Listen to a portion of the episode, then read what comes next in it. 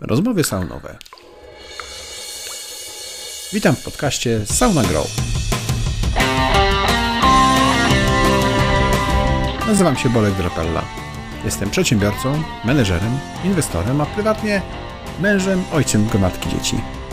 W życiu zawodowym pomagam firmom rosnąć mądrze, rozwijać się międzynarodowo i korzystać z dobrodziejstw technologii przy jednoczesnym zachowaniu ludzkiej twarzy w biznesie. Za dużo czasu poświęcamy pracy i sprawom zawodowym, aby nie przynosiło nam to frajdy w życiu codziennym. Podcast Sauna Grow jest o tym, jak łączyć przyjemne z pożytecznym, jak dzielić się z innymi wiedzą i jak umieć odpocząć od tego wszystkiego. Zapraszam do sauny. Porozmawiajmy o biznesie i nie tylko.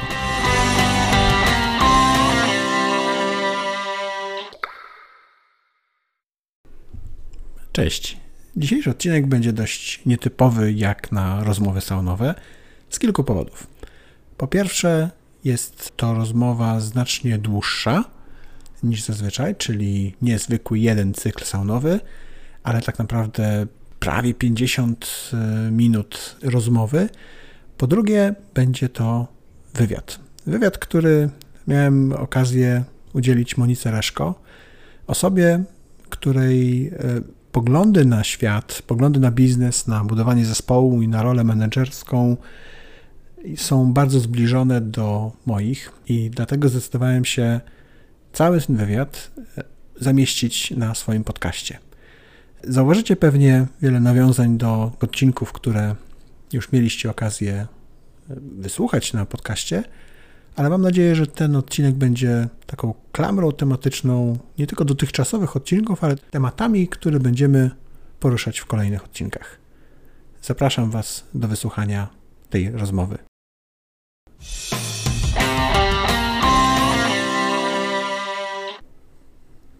Dzień dobry, witam Was bardzo serdecznie. Monika Ryszko i mój dzisiejszy gość Bolesław Drapera. Dzień dobry. Cześć Bolek i przede wszystkim bardzo, bardzo się cieszę, że przyjąłeś zaproszenie na dzisiejszą rozmowę.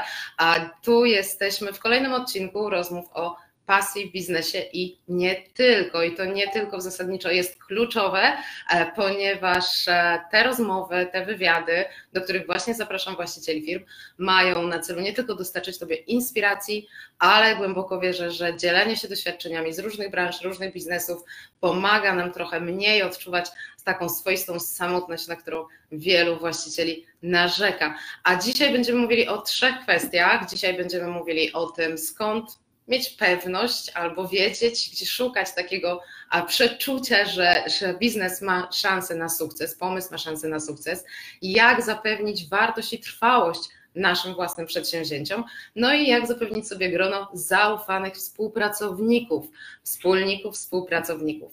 I o tym będę dzisiaj chciała z Tobą, Bolesław, porozmawiać, natomiast e, powiem tak, mm, a, bo jeszcze ja się nie przedstawiłam. A ja nazywam się Monika Ryszko i od ponad 10 lat właściwie wspieram właścicieli firm w tym, aby rozwijali sobie biznesy nie tylko z efektem, ale z satysfakcją i do tego ze, z dużym spokojem. E, więc e, zanim przejdziemy do meritum, bo Ciebie w wielu, wielu środowiskach nie trzeba przedstawiać, ale ja sobie pozwolę, gdyż menedżer, przedsiębiorca, inwestor, venture partner Black Pearls, były, były prezes Airhack i spółki giełdowej Morrison SA. Założyciel Sauna Grow, top manager Pomorza 2018 nagrody przyznawanej przez Business Center Club i Dziennik Bałtycki. Ewangelista efektywnego marketingu, zwłaszcza w branży internetowej. No więc właśnie, Bolesław, mamy ciągle nowy rok. E, mówiłam o Twoich osiągnięciach, a tak z początkiem roku Ty jesteś fanem czy przeciwnikiem celów noworocznych? E, jestem fanem celów, natomiast przeciwnikiem noworocznych. Aha. E, głównie dlatego, że żeby cel miał e, szansę na realizację, to motywacja do jego realizacji musi wynikać z czegoś głębszego niż tylko to, że się niż zmienia data w kalendarzu. Tak. Efekt jest taki, że jeśli tylko, jeżeli potrzebujemy nowego roku do tej motywacji, to zazwyczaj ona 2-3 stycznia już spada. Mhm. No, tak więc, się, więc jeśli jest ta motywacja głębsza, żeby coś zrealizować, to wtedy ona zazwyczaj nie przychodzi tylko ze zmianą daty w kalendarzu, tylko w danym jakimś tam momencie, w którym mhm. E, dojrzejemy do, do pewnej decyzji. I wtedy powinniśmy tę decyzję podjąć, wtedy powinniśmy coś zaplanować, a nie tylko z wzrokiem podatkowym, fiskalnym, kalendarzowym, jak zwał tak zwał.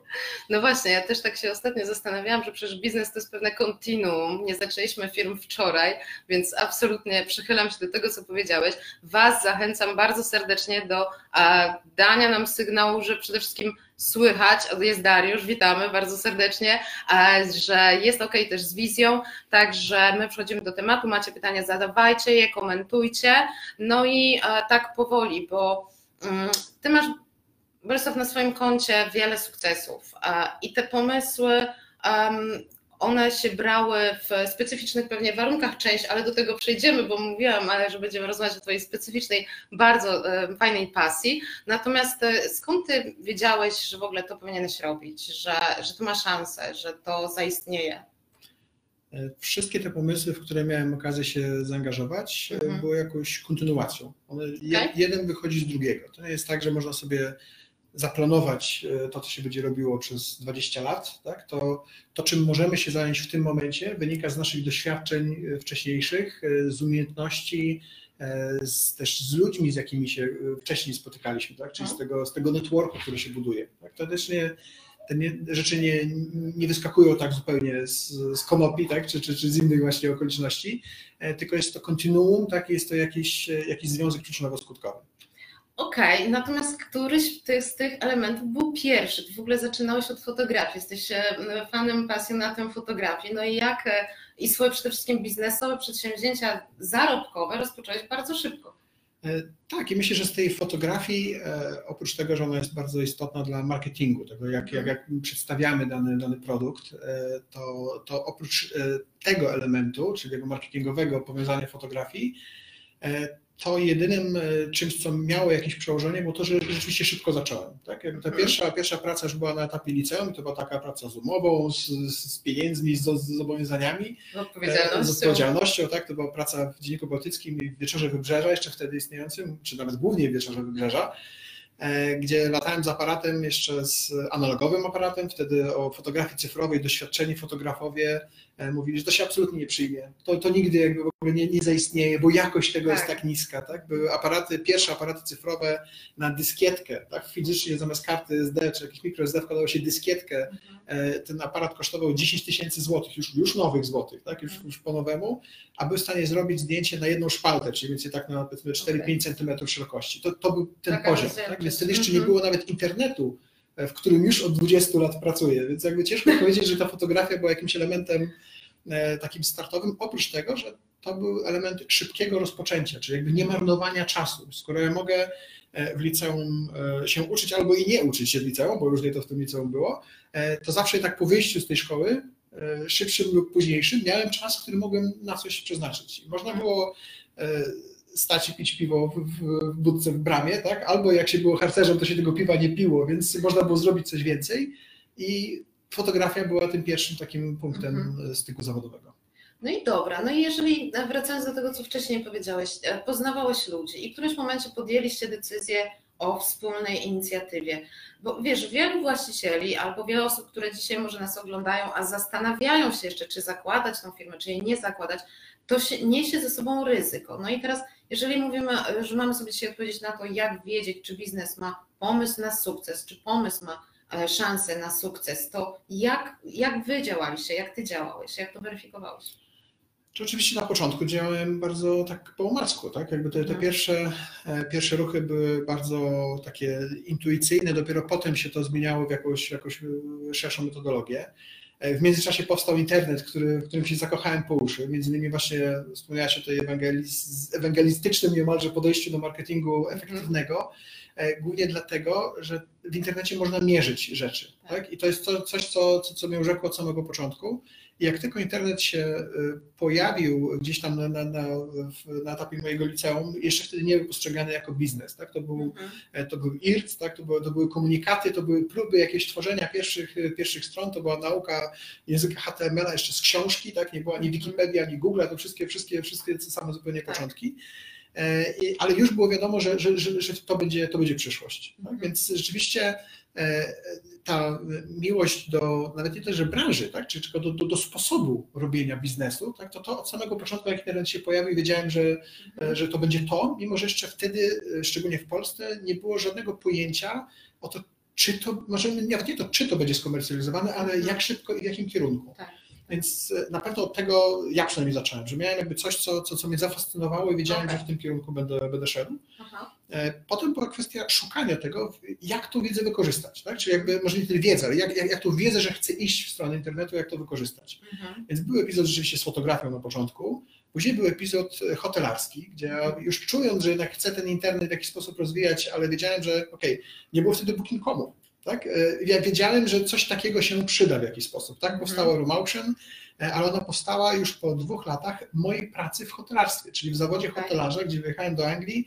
E, na początku byłem kelnerem, recepcjonistą, a po pół roku wicedyrektorem, dlatego że wiedziałem, że jeśli mam stworzyć produkt internetowy dla branży hotelarskiej, to ja muszę dobrze tę branżę zrozumieć. Okay. Sama umiejętność, czy tworzenia stron internetowych to jest, to jest dużo za mało. Mhm. Trzeba poznać branżę klienta, dla którego się pracuje. I tak jak mówię, to jest związek przyczynowo-skutkowy. Najpierw miłość do internetu, potem co można z tym zrobić. Ok, jest hotelarstwo. Ładny zawód, bo jest oczywiście ładne hotele, więc mhm. wygląda prestiżowo. Później się szybko okazało, że e, ciężko jest mieć jakieś życie rodzinne. Jeszcze nie miałem rodziny, ale ciężko jest planować życie rodzinne z branżą hotelarstwa, bo wtedy, kiedy klienci w hotelarstwie się bawią, tak, tak. No to muszą pracować tak, ludzie w hotelarstwie. Tak, Więc jeśli ja bym miał iść, e, wracać do domu e, wtedy, kiedy tak naprawdę zaczyna się praca, no to widać, że to zupełnie rodzinne nie jest. Ale już mm. powiązanie tego z internetem znowu miało sens. Więc to jest. Dało inne też możliwości. Daje, daje możliwości, daje takie. Trochę mi to przypomina ściek za igłą. Nie wiem, czy pamiętasz, jak, jak, to, jak to działa, że jeśli jedno do przodu, potem troszkę do tyłu, potem tak, znowu do przodu, dokładnie. czyli jest, jest to nie tylko parcie non-stop w jednym kierunku, ale w jakiś mm. sposób takie nawiązanie, dlaczego ja to robię, dlaczego mhm. wchodzę do hotelarstwa, po to, żeby zrobić produkt dla hotelarzy. Mhm. E, po dwóch latach byciu w hotelarstwie już wiedziałem, czego potrzebują. Tak? Potrzebowali w skrócie booking.comu, tak? i więcej w, w, podobny sposób Promotion powstała mhm. e, i, i, nawet w szczycie 65 tysięcy hoteli z niej, z niej korzystało, okay. E, dlatego że, że to było wtedy potrzebne.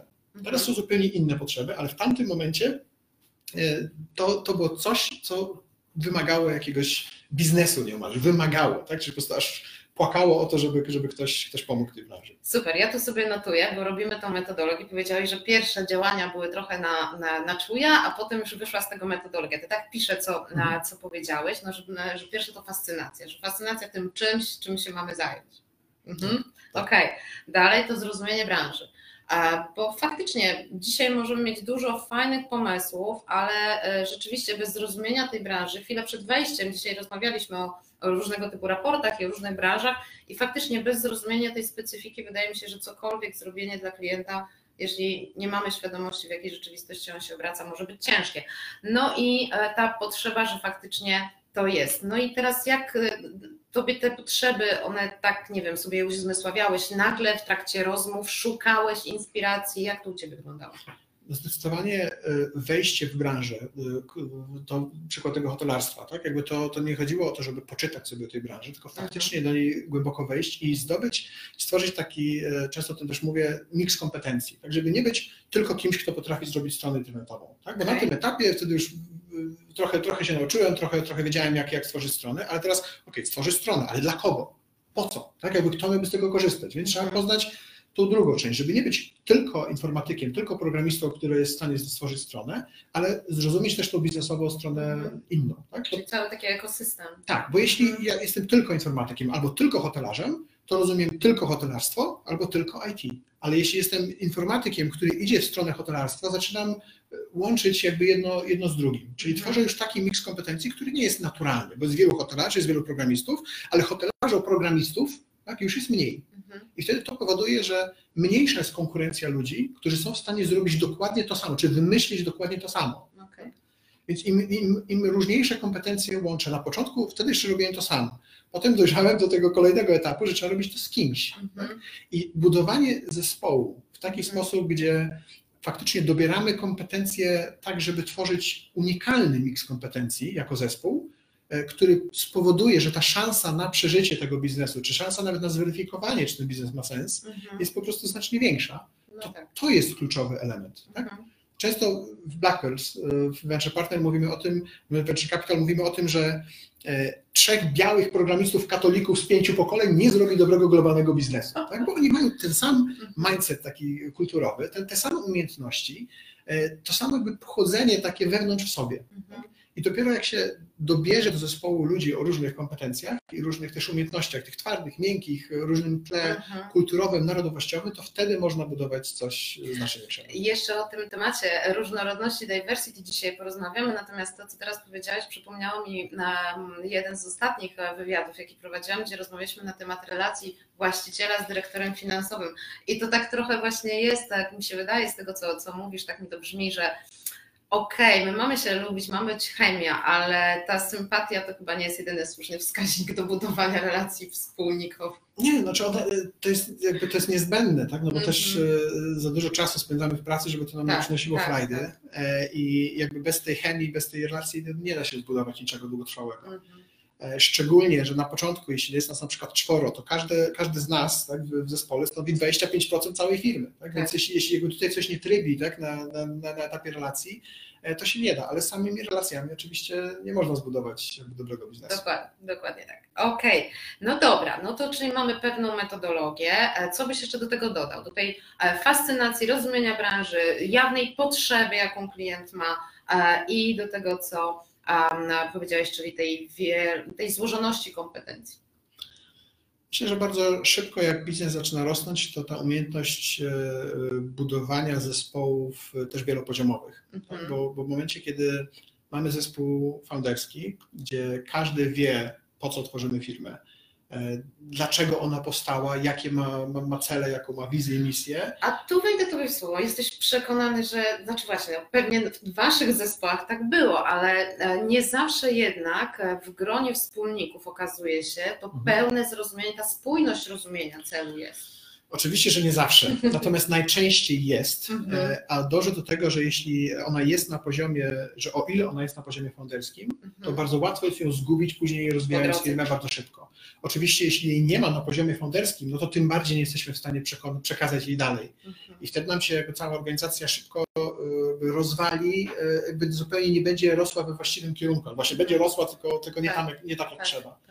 Tak. Więc o ile częściej y, na, na, poziomie founderskim to zrozumienie jest, to później y, jak firma odnosi pierwsze sukcesy i zaczyna bardzo mhm. szybko rosnąć, to później się okazuje, że ta komunikacja też w, w dół, czy, czy też wewnątrz całej organizacji e, zawodzi. I tych, i tych kompetencji bardzo, bardzo często brakuje bardzo szybko w organizacji, tak. a nie myśli się o tych kompetencjach na początku, bo na początku one wydają się tak. nie być kluczowe. I, I wydaje mi się, to jest sposób oczywiste. Ja też bardzo często to zauważam w momencie, gdy, bo wiesz, na początku jak zakładamy firmę, to sami rekrutujemy, nie? Tych najbliższych współpracowników, tak. tudzież wspólników. No i potem, kiedy delegujemy tą, tą, e, ten proces w dół, to jeśli nie ustalimy tego właśnie koru, wartości, kompetencji, jakichś takich elementów budujących klimat, kulturę firmy, mhm. to potem każdy zaczyna po prostu rekrutować po swojemu i, i, i trochę może to e, iść nie w tym kierunku, jak byśmy sobie życzyli. Bardzo często z, z moich obserwacji, tu z kolei e, mówię o klientach Sauna Grow, z którymi teraz często się spotykamy, to, to widzę, że za szybko następuje ten element mhm. delegacji rekrutacji. Jakby nie, ma, nie ma takiego poczucia, że, że to, kogo zapraszamy do współtworzenia biznesu, to to jest kluczowe. Tak naprawdę E, często się mówi nam, że, że do poziomu 100 osób w organizacji, to prezes powinien być cały czas tą osobą, która z każdym porozmawia. Mhm. E, a bardzo często już na etapie 4, 5, 6, 7 osób tak, już prezes robi co innego. Dokładnie tak. E, gdzie w wielu, znaczy nawet już dojrzalszych organizacjach, no, kilkaset osób i więcej, czy kilka mhm. tysięcy, to prezes wychodzi wręcz do takiej roli trzymającego tą pieczę nad wizją, misją i na tym culture fit, czyli mhm. jak kulturalnie, jak kulturowo rozwija się organizacja a, a te, te, elementy operacyjne się przekazuje do CEO na przykład. Tak? Dokładnie. Tak. Ale to jest już takie, takie dojrzałe, dojrzałe podejście, którego ciągle jeszcze musimy się uczyć. No więc właśnie, bo my odpowiadając na to, jakie są warunki sukcesu dla pomysłu, to, to często mówimy właśnie o rynku, mówimy o narzędziach, mówimy o strategii sprzedaży, a, a tu dotykamy e, czegoś znacznie, myślę, bardziej istotnego, e, takiego zapewniającego jednak trwałość dla biznesu, tak? Bo potem ten biznes robią ludzie. Zanim przejdziemy właśnie do tej trwałości, jeśli macie pytania, śmiało je piszcie. Macie ochotę skomentować, udostępnić, wyrzucić nam serduszko, lajka, że widać, słuchać i że jest fajnie, to serdecznie zapraszamy. No więc przechodząc właśnie do tej trwałości, jak ty rozumiesz trwałość biznesu i jak w takim układzie implementujesz jakie elementy, aby Twoje biznesy były trwałe, bo są.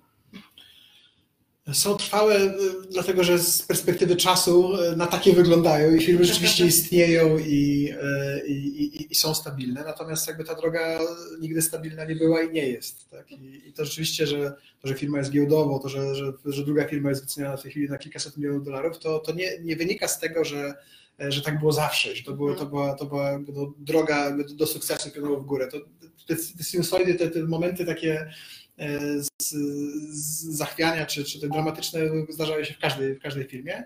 Mhm. E, trochę według takiej zasady, że jeśli masz wszystko pod kontrolą, to znaczy jedziesz, jedziesz za wolno. Jedziesz za wolno, tak. E, więc w tych, w tych firmach jakby taki duży fokus na, na egzekucję, czyli na realizację jakby tego, co, tego, tego założenia, mhm. to jest coś, co, co jest niesamowicie istotne. Okay. I ta świadomość, że, że te tąpnięcia z różnych powodów e, będą zawsze mm-hmm. i że to, to jest jedyna pewność, że one będą tak naprawdę. E, natomiast bardzo często one wynikały właśnie z tych błędów komunikacyjnych wewnątrz organizacji. Mm-hmm. Czyli, że, że nie wszyscy członkowie zespołu wiedzieli, dokąd firma mhm. jedzie, na jakim, jakim, jakim etapie. To, że pewne rzeczy zaczęły przerastać founderów oryginalnych, tak? czy, czy, czy, czy prezesa, czy, czy, czy zarząd, a przerastać zaczęły dlatego, że y, delegowanie y, odbywało się na poziomie delegowania poszczególnych zadań i tego mikromanagementu, a nie delegowania celu, do którego dążymy. Tak. I w momencie, kiedy nagle zatrudniamy 100 osób, y, było nas powiedzmy pięcioro i teraz jest nas 100 osób i te 100 osób czeka na kolejne zadanie, zamiast samemu wziąć jakiś odcinek tak, w, odpowiedzialności i pchnąć go dalej. A nie może, bo nie, nie wie, może, dokąd jedzie pociąg, tak, jak ja to, wszystko, wszystko, wszystko się jakby tutaj zazębia. Mhm. E, I bardzo często jakby te, e, te zachłyśnięcia się w tej, w tej pracy egzekucyjnej mhm. wynikały właśnie z tego, mhm. że ta kultura i wewnętrznej komunikacji nie była rozwinięta wystarczająco dobrze, wystarczająco wcześnie. Więc to, to, to jest taki bardzo istotny element, który też w powiązaniu z takim nastawieniem, bo to już na etapie rekrutacji i zapraszania ludzi do zespołu ma, ma znaczenie. Bo jeśli tak. się od samego początku powie, słuchaj, wsiadasz do szybko jadącego pociągu, tylko że jeszcze nie mamy torów ułożonych. Tak. Tak? Trzeba nawet też zbudować taką, taką, e, kontekst. taki mhm, kontekst, że mhm. e, startup to nie jest tylko lans, tak? Mimo, że tak może się wydawać ludziom, dopóki, dopóki nie zaczną jakby tego robić, tak? ale startup to jest przede wszystkim niepewność, to są zmiany. E, tym można wygrać z jakąś korporacją dużą działającą na tym samym rynku, że właśnie się jest znacznie bardziej elastyczny. Mhm. E, I w momencie, kiedy firma potrafi być elastyczna, a ta elastyczność wychodzi właśnie od ludzi, którzy w niej są, to tak. wtedy odnosi sukces. Tak. E, w AirHelpie dla przykładu struktura zmieniała się co pół roku. Mhm. Tak, zarówno w menedżmencie, jak i, jak i we wszystkich jakby pionach, wszystkich działach, co pół roku była zmiana struktury. I zakładam, że nie było to jakieś widzimisię, tylko dostosowanie do sytuacji i tak, szybka adaptacja. Tak, oczywiście. No, mhm. to, jakby to, to szło razem z potężnym, nie test elastyczności. Nie, nie był test elastyczności, tylko faktycznie jeśli jak, jak, jak dołączałem do spółki, mieliśmy około 3000 klientów miesięcznie. Jak e, odchodziłem z niej operacyjnie w zeszłym roku, było ponad pół miliona klientów miesięcznie. Tak? Czyli Aha. od 3 tysięcy do pół miliona urośliśmy w ciągu mniej więcej 4 lat niecałych. Mhm. E, taki wzrost musi powodować tak. trzęsienia ziemi po drodze i no, jakby niesamowite zmiany, e, też no, sam zespół urósł z 50 do 750 osób. Tak? Mhm. Więc sama nawet struktura wewnętrzna wymusza zmiany organizacyjne. Ja myślę, że to znowu jest, zobaczcie, kolejny element taki bardzo istotny, o którym mówisz, żeby się przyzwyczaić do myśli, że może być dobrze bo wiele firm, z którymi też pracowałam, no, potem wyciągaliśmy niemalże spod wody te organizacje, bo sukces wręcz zalewał, tak? Właśnie e, sposób komunikowania, działania wymuszał pewną delegację, ale właśnie wskazywanie tego długofalowego celu myślę, że absolutnie tak e, podpisuje się rękoma i nogami. No i dobra, no bo trochę mówisz o tych wyzwaniach, więc e, mówisz o mówieniu o komunikowaniu celu pracownikom, natomiast wyzwań pewnie było jeszcze więcej w tym, aby dzisiaj te spółki były trwałe i wartościowe. Co jeszcze robiliście, co jeszcze możemy dzisiaj naszym widzom zasugerować, pomóc? Myślę, że bardzo ważne też na, na, wczesnym etapie decyzji, czy dany biznes robić, mhm. jest to, czy, czy jest właściwy moment na robienie biznesu. Mhm. Bo to są rzeczy, które ciężko nam później zmienić. Jeśli zdecydujemy, tak. że ruszamy z tym biznesem tu i teraz, e, to no, nie zmienimy rynku w skali makro tak szybko. Tak? Więc pytanie, czy, czy rzeczywiście powinniśmy ruszyć z tym rynkiem, czyli ten e, tak zwany market fit, tak? czy to jest mhm. moment, w którym ten biznes powinien e, zostać uruchomiony. Okay. Dla przykładu AirHelp, tak?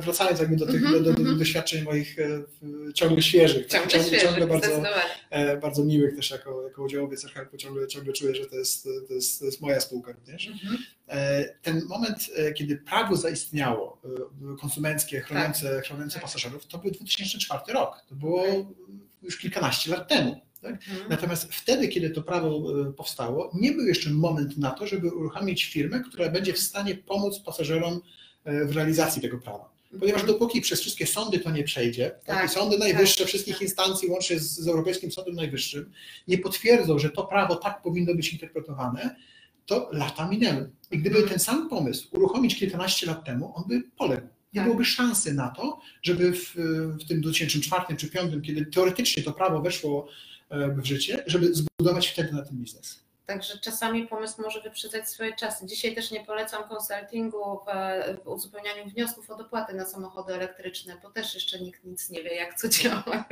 Ale to jest właśnie kwestia tego wyboru, bo z drugiej strony, jeśli wejdziemy za późno na rynek, no tak. to wtedy już jest też rynek, jest już karty rozdane, są już duzi mhm. gracze tak. i ciężko jest jakby zakwestionować ten, ten, ten, ten stan obecny, -hmm. więc to jest jakby to ryzyko przedsiębiorcy, które musimy podjąć, ale jakby to dobre zadanie sobie pytanie, czy to jest ten moment na to, żeby wejść z tym produktem, z tą usługą na ten rynek, mhm. to, bo to jest rzecz, której nie zmienimy. Nie, jak już wejdziemy w to, to nie wejdziemy nagle 5 lat później. No, można coś zamrozić, można y, zatrzymać częściowo, tak, ale raczej jak wchodzimy, no to no, cała naprzód i próbujemy zrobić coś tu i teraz, a nie za 5 lat. Tak. I to są często drogie lekcje, które z kolei w Morizonie przechodziliśmy. Morizon zaczął dużo szybciej, E, potem przyszedł e, kryzys rynku nieruchomości w 2008 roku i trzeba było przez e, półtorej roku spółkę jakby nieomalże wyzerować tak, do, do, do mhm. trzyosobowego zespołu, który tylko ją utrzymywał okay. i dopiero wtedy opłacało się wejść z kolejnym, z kolejnym rozdaniem. Mhm. Więc to też jest czasami ten, ten element, ten moment jakby wejścia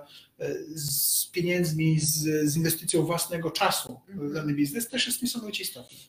I Teraz to, co powiedziałeś, przyniosło mi na myśl taką, takie powiedzenie, ja często go też używam, że właściciel często pracuje w firmie, a powinien nad firmą, bo przecież e, monitorowanie tego, co się dzieje, obserwacja rynku, badanie ciągle pulsu tego biznesu, no to jednak powinno być na barkach właściciela.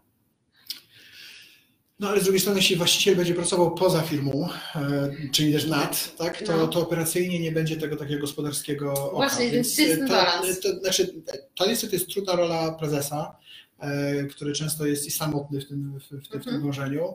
Czasami ma to zaletę, i to akurat w obu tych, tych spółkach, myślę, ostatnich, zarówno w Verhelpie, jak i w Morizonie, tam był mhm. rozdrobniony e, akcjonariat oryginalny co powodowało, że nie było większościowego udziałowca, który mówił, tak jest, ja jestem prezesem tej grupy, tak macie robić. Okay. Tylko były grupy ludzi, których na przykład w Morizonie, tam było pięciu głównych udziałowców, gdzie każdy znał się na czymś innym. Mhm. Był makler giełdowy, był, był specjalista od e-commerce'u, był specjalista od, od marketingu, od sprzedaży. Tam ludzie się jakby uzupełniali i czasami ta rola rady nadzorczej może być wspierającą dla prezesa mhm. e, w tym jakby okiełznaniu tej, tej skali makro, czyli spojrzeniu z góry na, e, na firmę.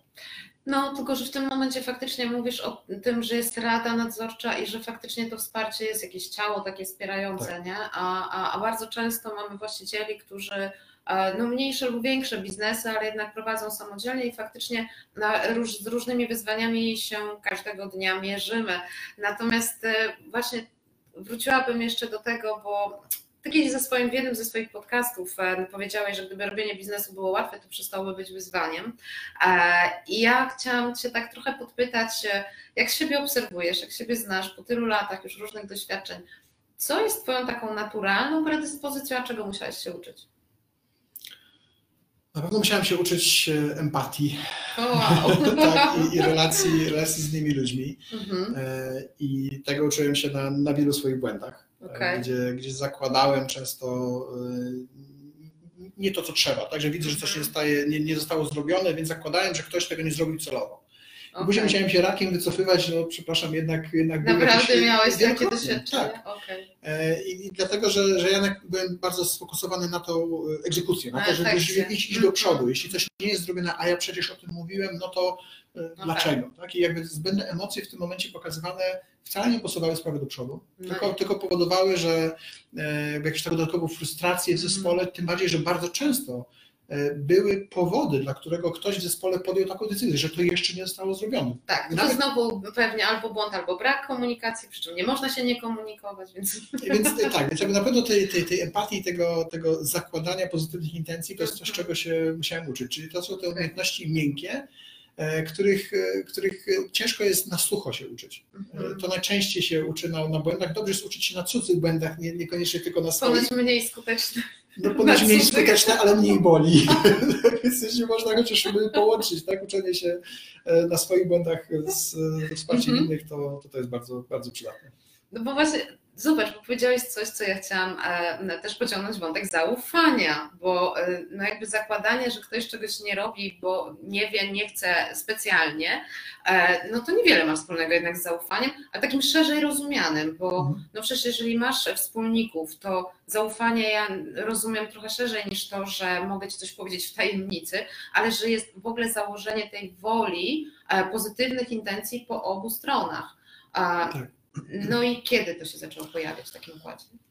w momencie, kiedy zdałem sobie sprawę, jak ważna jest ta komunikacja wewnątrz. Ja wiem, że ciągle wracamy do tego samego, ale, ale, ale dla to mnie to jest, to jest, to jest coś, to jest coś czego, czego wielu przedsiębiorców sobie nie zdaje sprawy, szczególnie tych, którzy zaczynali coś e, samemu. Tak. tak. którzy nie musieli, znaczy nie mieli potrzeby albo nie mają wykształconej potrzeby ufania innym ludziom, mhm. dzielenia się e, zarówno swoimi wyzwaniami, jak i, jak i też jakimiś sukcesami. Oni zatrudniali ludzi, więc e, w oczach tych ludzi oni zawsze wiedzieli lepiej, w oczach samych siebie oni zawsze tak. wiedzieli lepiej i jakby pełnię odpowiedzialności brali za, za wszystko. Mhm.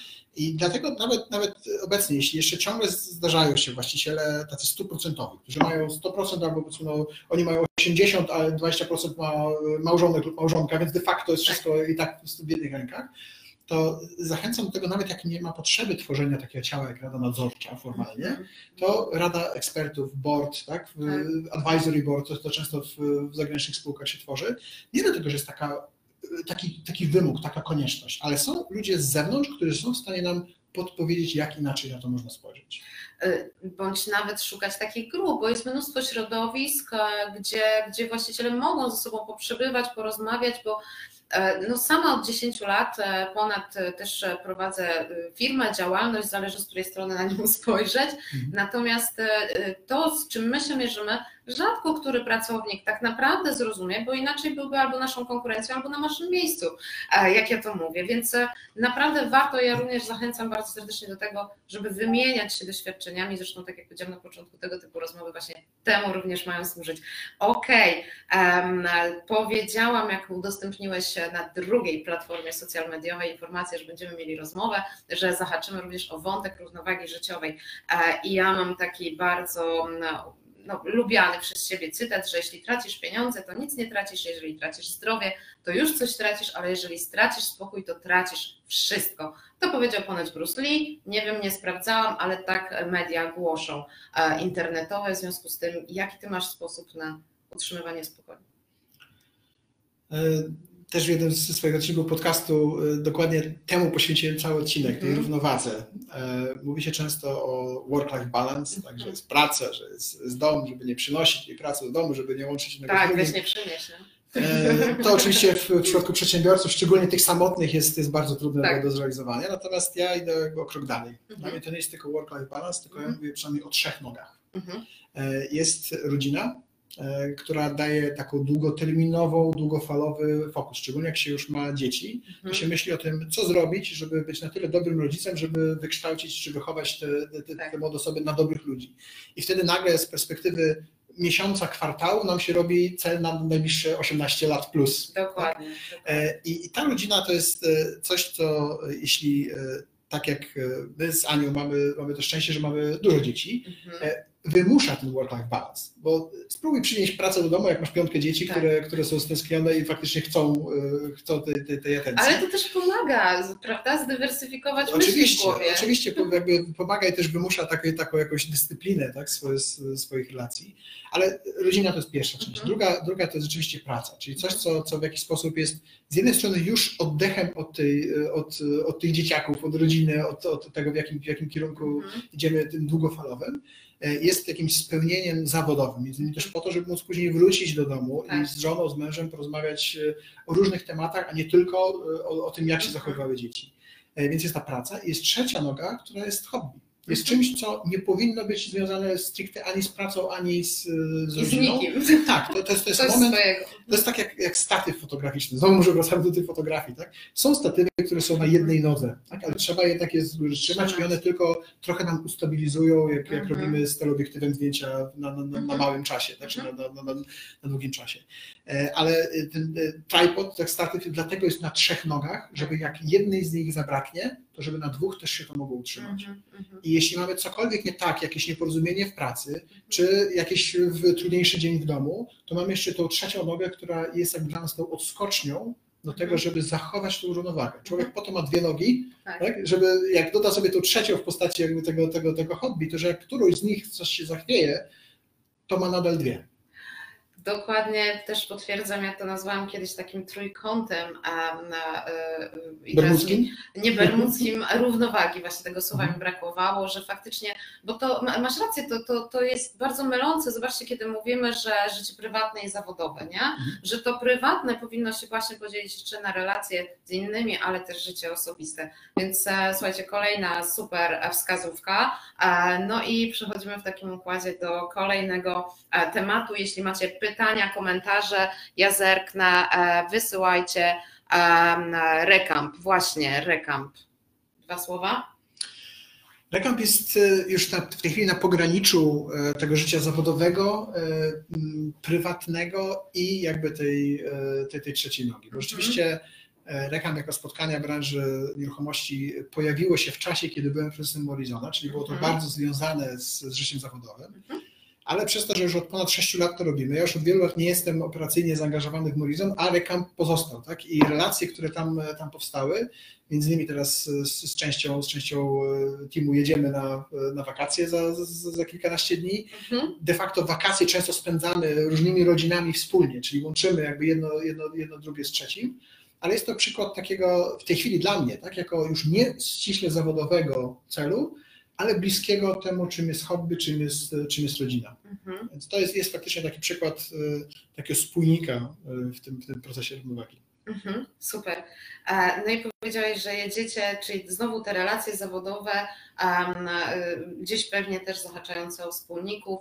To jest, dla mnie to jest fenomenalne. Sposób, w jaki ty budujesz właśnie te zespoły e, partnerskie, funderskie i to zaufanie, to dzisiaj jest nowość dla mnie. Nie wiedziałam, że miałaś takie doświadczenia takich no, nauki, no, no, doświadczenia na własnych emocjach. To, to, to jest chyba też element tego y, niemarnowania czasu. Ja może nie, nie, nie traktuję tego tak jakby w, um, jeden do jeden, ale ja e, jeśli jestem w stanie połączyć wakacje z budowaniem relacji ze wspólnikami mhm. e, i z jakimś rozwojem zawodowym, to dlaczego nie? Mhm. Dlaczego nie, nie móc połączyć jakby kilku, kilku rzeczy w jednym, jeśli, jeśli można? Jeśli mhm. można ten czas przez to wykorzystać bardziej efektywnie.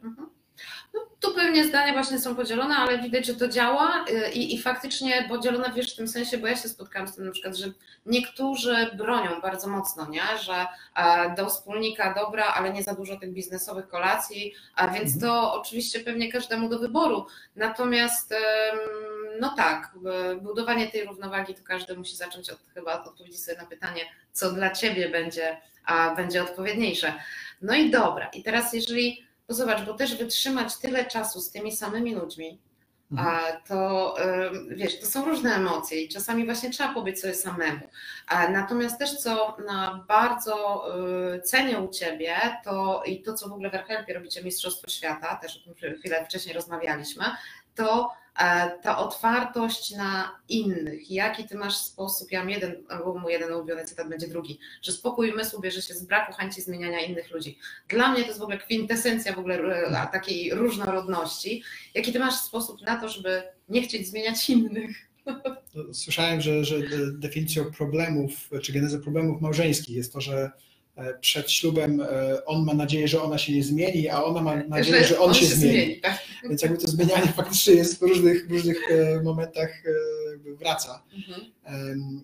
Przede wszystkim ta świadomość, że z różności poszerzają nam się horyzonty. Mhm. Tak? I w momencie, kiedy mielibyśmy zmieniać wszystkich na naszą modłę, na, na to, co nam pasuje, na, na to, żeby zbliżać tak. ludzi do takich, jakim my jesteśmy, to my sobie tylko zawężamy horyzonty. I z mhm. perspektywy biznesu, jeśli chodzi o chociażby adresowanie usług e, firmy czy produktów do coraz szerszych rynków, coraz szerszych grup konsumentów, mhm. to my powinniśmy rozszerzać nasze horyzonty, a nie je zwężać. Więc nie wszystko ujednolicać. Tak? Więc tak. sama taka świadomość, jeśli ta świadomość u przedsiębiorcy jest, że E, e, różnorodność, poszerza horyzonty i dzięki temu mój biznes może wyjść na, na szersze wody, mhm. To to już samo, samo robi swoje. Tak? Mhm. Rzeczywiście w AirHelpie jest 40 narodowości zatrudnionych, tak? mamy, mamy w, i, i jakby to powoduje, że jak klientów obsługujemy w 16 językach, to nawet w, w Gdańsku, w, w Olivia Star, gdzie rzeczywiście na, na, na czterech czy pięciu piętrach mamy ludzi, gdzie co, co krok przejdziemy, to, to, to, to słyszymy inny, inny język. język. To powoduje, że y, poszerza się to, gdzie AirHelp może w sposób efektywny zaistnieć jako, jako firma. Mhm. To oczywiście nie jest proste, tak? no bo trzeba się komunikować w innym niż swój y, oryginalny język i trzeba być świadomym tych różnic kulturowych, to nawet i nie tylko stereotypów, ale właśnie tak, tym, że ktoś może tak. być Niemcem, ale być relacyjnie nastawiony, tak. ktoś może być Włochem i może chcieć być na czas na spotkaniu. Tak? Zwłaszcza z północy. Bo to już blisko Szwajcarii, ale generalnie, że, że jakby ta, ta wielokulturowość, stereotypy są, więc trzeba by się tym jakoś odnajdywać, ale z tą świadomością, mhm. że to poszerza nasze mhm. horyzonty, mhm znacznie łatwiej. Wiesz, mi się wydaje, że znaczy właściwie jestem niemalże przekonana, że takie bronienie tylko swoich racji to jest bardzo ochronne, bardzo obronne takie wręcz, nie? Że, że czujemy się wtedy e, bezpieczniej w tym, co znamy e, i absolutnie tak, przekroczenie tego dyskomfortu, że inność nie oznacza ataku na nas albo na nasze jakieś przekonania, mhm. dużo e, łatwiej wtedy nam się i buduje relacje, i rozwija biznesy. Więc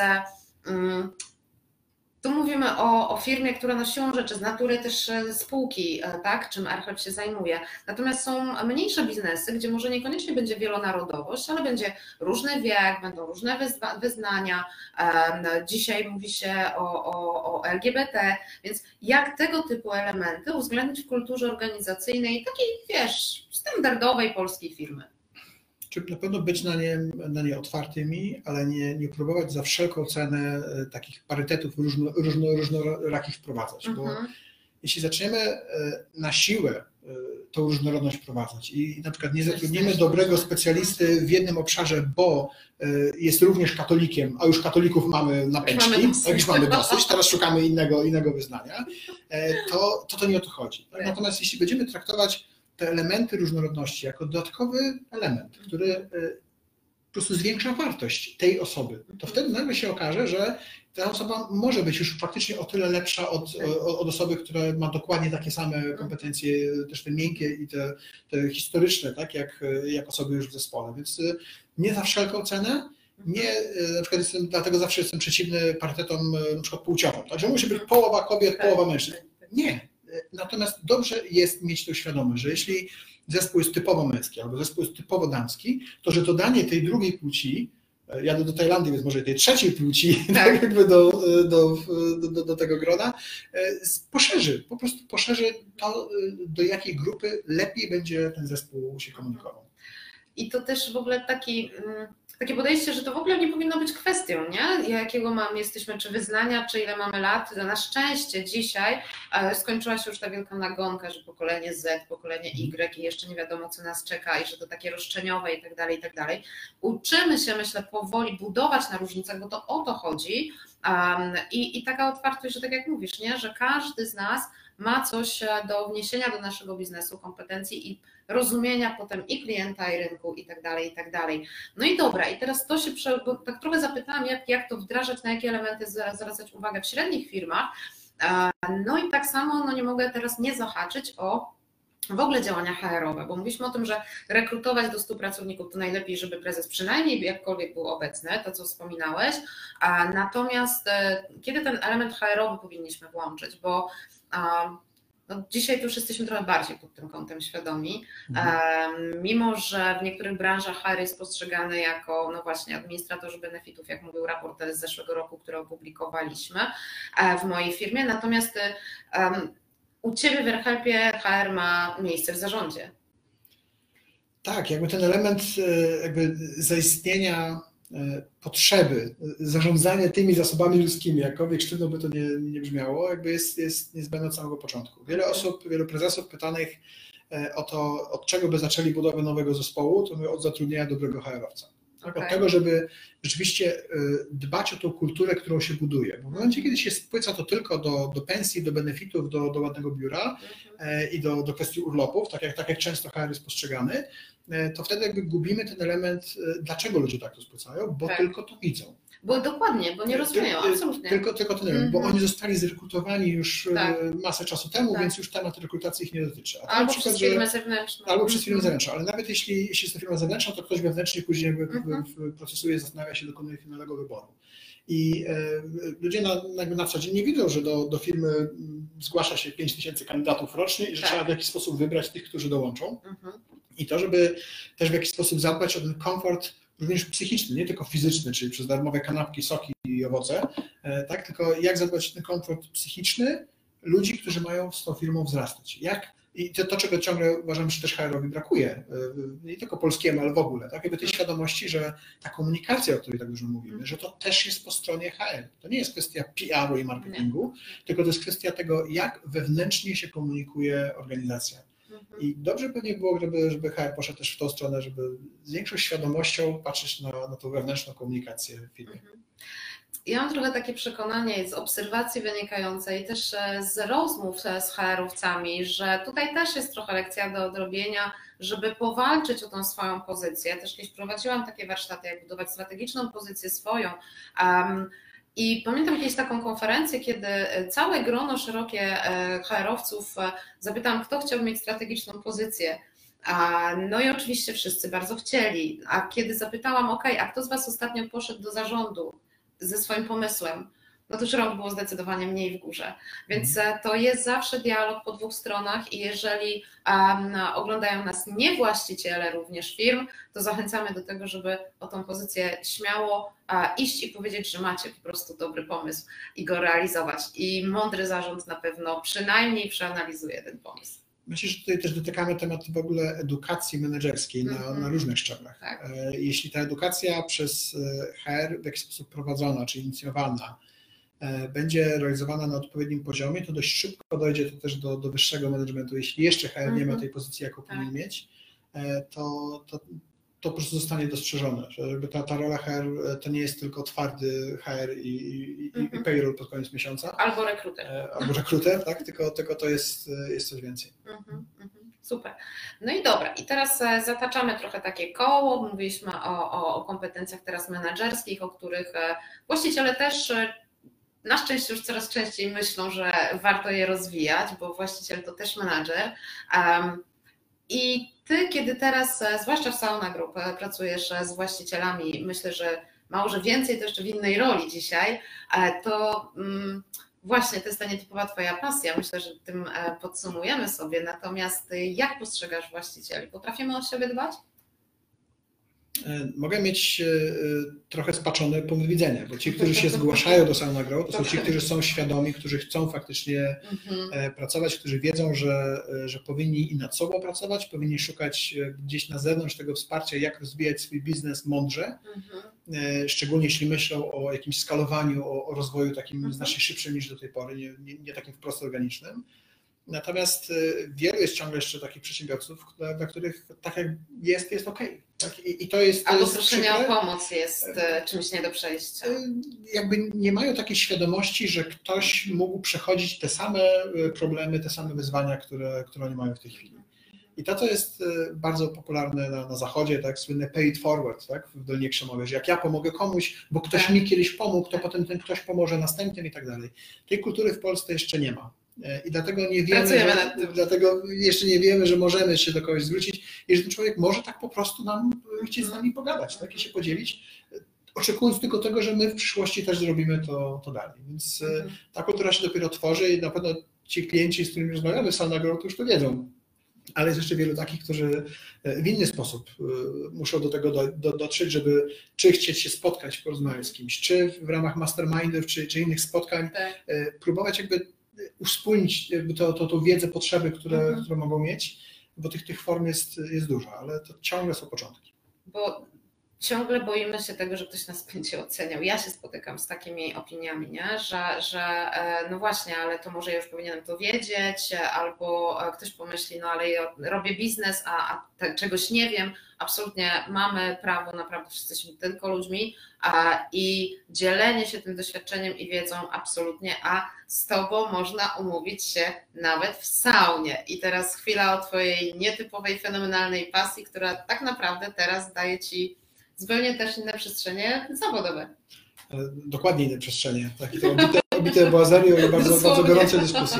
E, rzeczywiście spotkania Sauna Grow są nie tylko z nazwy sauna, tak, tylko fizycznie odbywają się najczęściej w saunie, szczególnie pierwsze spotkania, e, mhm. bo to są spotkania, w których celowo wyciągamy naszych klientów z ich takiej strefy komfortu, komfortu z ich biurka, z ich sali konferencyjnej i wyciągamy ich w miejsce, w którym zazwyczaj nie, nie myślą o biznesie, nie, nie mhm. myśleli o tym, że, że można, tak? nie, nie wiedzieli, że można. Mhm. I nagle się okazuje, że te osoby się mocno otwierają. Otwierają się między innymi dlatego, że, że, że po, po tych pierwszych pięciu minutach, jak minie już takie, taki pierwszy jakiś niepewność, e, tak. wstyd często, jeśli, jeśli osoby nie, nie, nie sanują regularnie, to też jest element takiego komfortu psychicznego i fizycznego, mhm. to potem nagle ludzie się otwierają. Jakby to, nie wiem, czy jest kwestia temperatury, że się rozpuszcza ten lód w ich sercach i jakby umysłach, Wszystko rzeczywiście, tak, jest, okazuje się, że okej, okay, no jak już jestem jakby no w tym ręczniku zawinięty w, w pomieszczeniu, to mogę faktycznie powiedzieć znacznie więcej, to co do tej pory nie było nigdy okazji. Mhm. Czyli następuje takie otwarcie, które potem, e, jak się przeraża, w,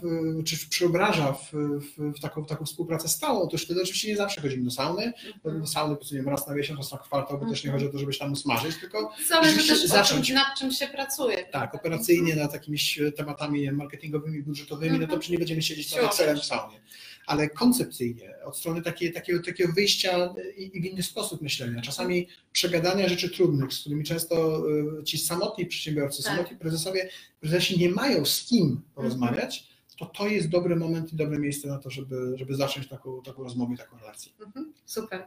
E, no dobra. Bolesław, to w takim układzie, no, bo tak sobie zakładaliśmy właśnie 40 parę minut, a więc jakby puentując na te trzy aspekty, na które położyliśmy największy nacisk, czyli jak wiedzieć, że pomysł jest dobry, jak zadbać o jego trwałość i wartość i o swoje grono współpracowników. Takie trzy tipy na koniec. Myślę, że rzeczywiście dobór ludzi, z którymi pracujemy. E, po pierwsze, trzeba mieć świadomość, że, że trzeba mieć ten, ten zespół, że nie robić tego, tego samemu. E, mhm. Po drugie, dobierać tych ludzi tak, żeby kompetencyjnie poszerzał nam się to, to, to spektrum naszej, naszej wiedzy, naszych możliwości. Czyli myślimy o tej, o tej różnorodności i o tym miksie kompetencji, który, który otworzy. E, I to, że, że ta droga e, nigdy nie jest usuwana, usuwana różami. Także jeśli, jeśli faktycznie przyzwyczaić się do sinusoidy, nawet jeśli na, na Facebooku znajomych czy na LinkedInie wygląda, że to jest samo pasmo sukcesów, pasmo tak? sukcesu, to zapamiętajmy o tym, że pasmo sukcesów jest pokazywane na Facebooku, a pasmo porażek czy trudności zostaje gdzieś nam wewnątrz. Więc to jest moment, w którym trzeba, trzeba pamiętać, że, że, że to nigdy nie jest proste, że gdyby to było proste, to nie byłoby frajdą. Mhm. Czyli trochę się urealnić, ale też otworzyć właśnie na to, e, co nowe, włączyć ciekawość i będzie, i będzie ok. Super. Bolesław, ja Ci bardzo serdecznie dziękuję. To była dla mnie ogromna przyjemność. Mam nadzieję, że dla Ciebie też. Również dziękuję bardzo. Trochę. No i słuchajcie, z e, Bolesławem możecie się umówić do sauny, a jeśli chcecie mieć więcej treści, e, trochę przeznaczonych, trochę więcej dla właścicieli głównie, to zapraszam z kolei serdecznie na grupę e, Business Mastermind. A dzisiaj będziemy już kończyli. Do zobaczenia. Żegna się z Wami mój dzisiejszy gość Bolesław Drapela. Dziękuję bardzo. I Monika Reszko. Do zobaczenia. Pozdrawiam.